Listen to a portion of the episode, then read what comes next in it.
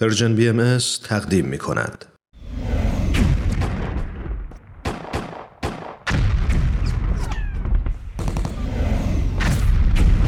معماران صلح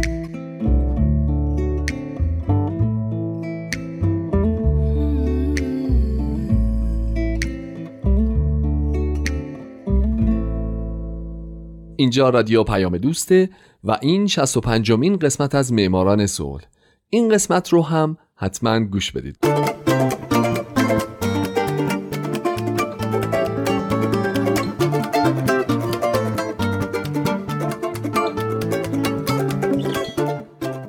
فارسی زبانان دوست داشتنی درود به شما. من هومن عبدی هستم مجری معماران صلح.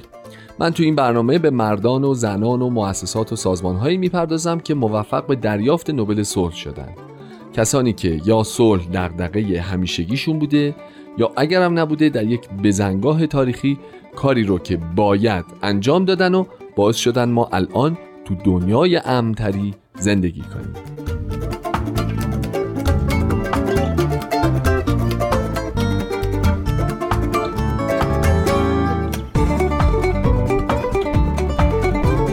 این هفته سال 1968 میلادی رنه کسین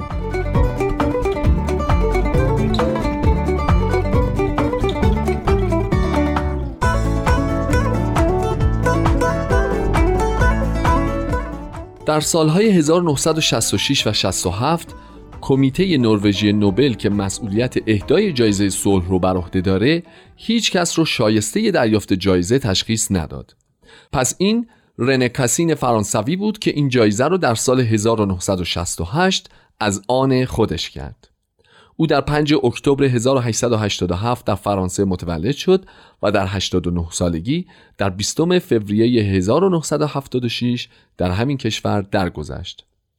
او رئیس دادگاه حقوق بشر اروپا بوده و یکی از فعالان جدی در زمینه حقوق بشر در زمان خودش به حساب می اومده و به خاطر همینم بهش جایزه نوبل صلح رو اهدا کرده.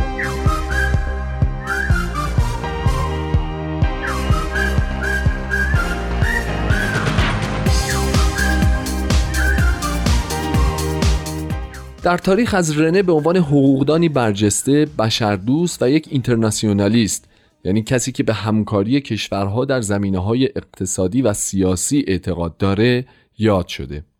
او یکی از اولین و پیشروترین طرفداران به رسمیت شناختن قوانین حقوق بشر چه به عنوان قانون و چه به عنوان یک اصل اخلاقی به شمار میاد.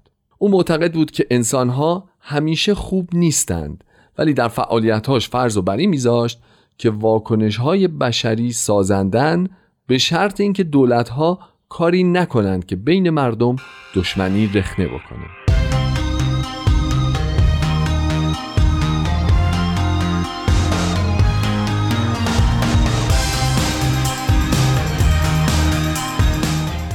اما خیلی قبلتر از زمانی که بنیانهای فکری رنه شکل بگیره او بعد از گذروندن تحصیلات مقدماتی تحصیلات عالیش رو در دانشگاه گذروند و دو سه تا مدرک گرفت در رشته های علوم انسانی و حقوق و اونقدر باهوش بود که در آزمون رقابتی دانشکده حقوق اول بشه و بالاخره بتونه در سال 1914 مدرک دکترای خودش رو در علوم قضایی، اقتصادی و سیاسی بگیره. او تا آخر عمرش در همین زمینه حقوق به عنوان وکیل، استاد دانشگاه، پژوهشگر و مدیر به فعالیت پرداخت. رنه از سال 1909 مشاور حقوقی در دادگاه پاریس شد تا سال 1914 که به اون سمتی دادن در پیاده نظام و مجبور شد بره به میادین جنگی. اونجا شانس نیاورد و ترکش آلمانی ها مجروحش کرد. شاید هم شانس آورد نمی‌دونم. چون مادرش در همون بیمارستان صحرایی که اون رو به اونجا منتقل کردن پرستار بود و با اینکه دکترها فکر می‌کردن زنده نمیمونه اما مادر رنه اونقدر اصرار کرد تا دکترها متقاعد شدن جراحیش کنند جراحی که هرچند باعث زنده موندن شد اما تمام عمر درد و رنج زیادی به او تحمیل شد بعد از اینکه خوب شد در سال 1916 ازدواج کرد و به عنوان استاد دانشگاه در رشته حقوق وارد فعالیت حرفه‌ای شد.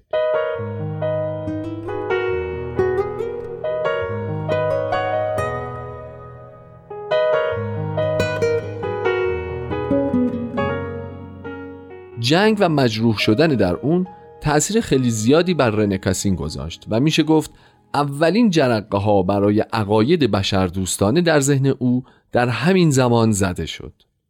او بعد از جنگ فدراسیون معلولین جنگی فرانسه رو تأسیس کرد و تا سال 1940 که در مقام ریاست یا ریاست افتخاری این مجموعه بود به معلولین جنگی خدمت کرد.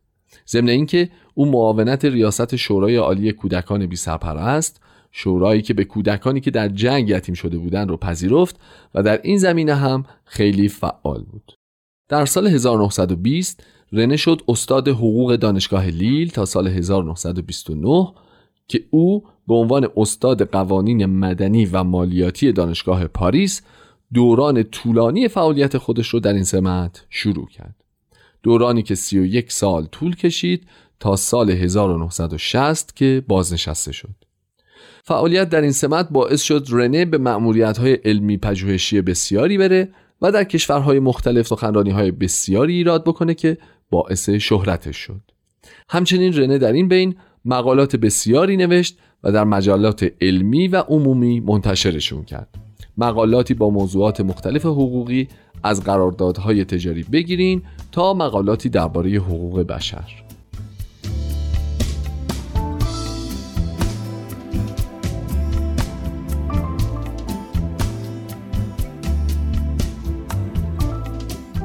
در طول جنگ جهانی دوم و بعد از اون رنه کاسین برنده جایزه نوبل صلح در سال 1968 به عنوان مدیر امور تحصیلی فعالیت کرد. مدیر آموزش عمومی بود به ریاست مرکز مطالعات عالی فرانسه رسید و هنگام عضویتش در کنفرانس دائمی وزیران آموزش و پرورش متفقین بین سالهای 1942 تا 45 تمام تلاشش رو کرد تا آموزش زبان فرانسه در اروپا حفظ و فرهنگ فرانسوی در جهان گسترش پیدا بکنه. در دو دهه بعد از جنگ جهانی دوم رنه علاوه بر این هایی که گفتم با خدمت در مقام ریاست چندین سازمان به ترویج آموزش و پرورش و قانون پرداخت. رنه کاسین در طول زندگیش هیچ وقت به دنبال درست کردن حزب سیاسی نبود. او علاوه بر اینکه یه وطن پرست بود معتقد بود برای زندگی بهتر باید تمام کشورها با هم همکاری داشته باشند و به خاطر همینم بود که به فعالیت‌های بین المللی علاقمند شد و از سال 1924 تا 38 پست نمایندگی فرانسه در جامعه ملل رو پذیرفت. او همچنین در کنفرانس های خل شرکت کرد و از هر فعالیتی برای تدوین قوانین بین المللی حمایت می‌کرد. بعد از به وجود اومدن سازمان ملل متحد هم او پنج بار نماینده کشورش بود در مجمع این سازمان و از سال 1945 تا 60 هم نماینده فرانسه بود در یونسکو.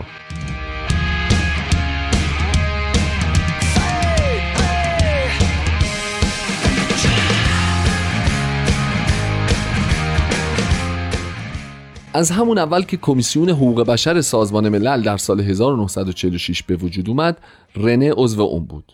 از همین سال تا سال 1955 در دوره ریاست النور روزولت رنه معاون اون بود. از 1955 تا 57 رئیس و دوباره از 59 معاون رئیس این کمیسیون بود. تلاش خستگی ناپذیر او در طی این سالها باعث شد او احتمالاً مهمترین کار زندگیش رو بکنه. تهیه پیشنویس اعلامیه جهانی حقوق بشر اعلامیه‌ای که در ده دسامبر 1948 تصویب شد.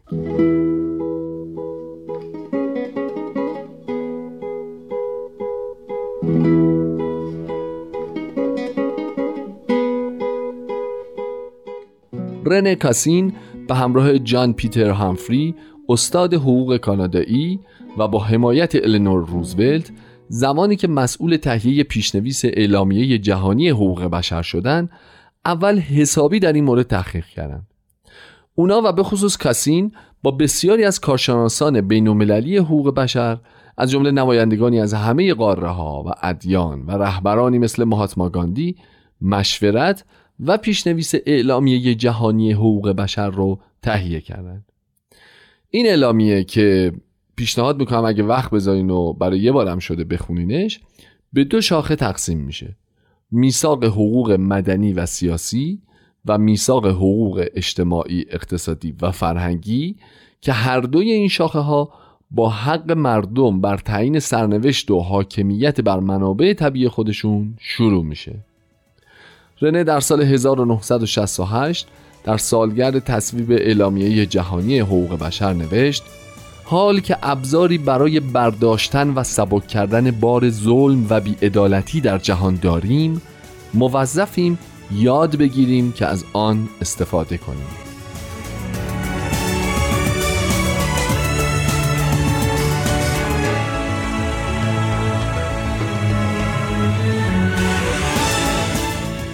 دوستای عزیز اونقدر زندگی افرادی مثل رنکاسین پرباره که من پیشنهاد می‌کنم به برنامه من بسنده نکنید و برید و دربارش بخونین و تحقیق بکنین تا چیزایی بیشتری از اون دستگیرتون بشه. من هومن عبدی هستم و امیدوارم شما این که الان شنونده برنامه بودین. علاوه بر اینکه در آینده یکی از برندگان نوبل صلح باشید برین و اپلیکیشن رادیو پیام دوست رو برای موبایلا و تبلتاتون دانلود کنید دست شما درد نکنه. شاد باشید و خدا نگهدار.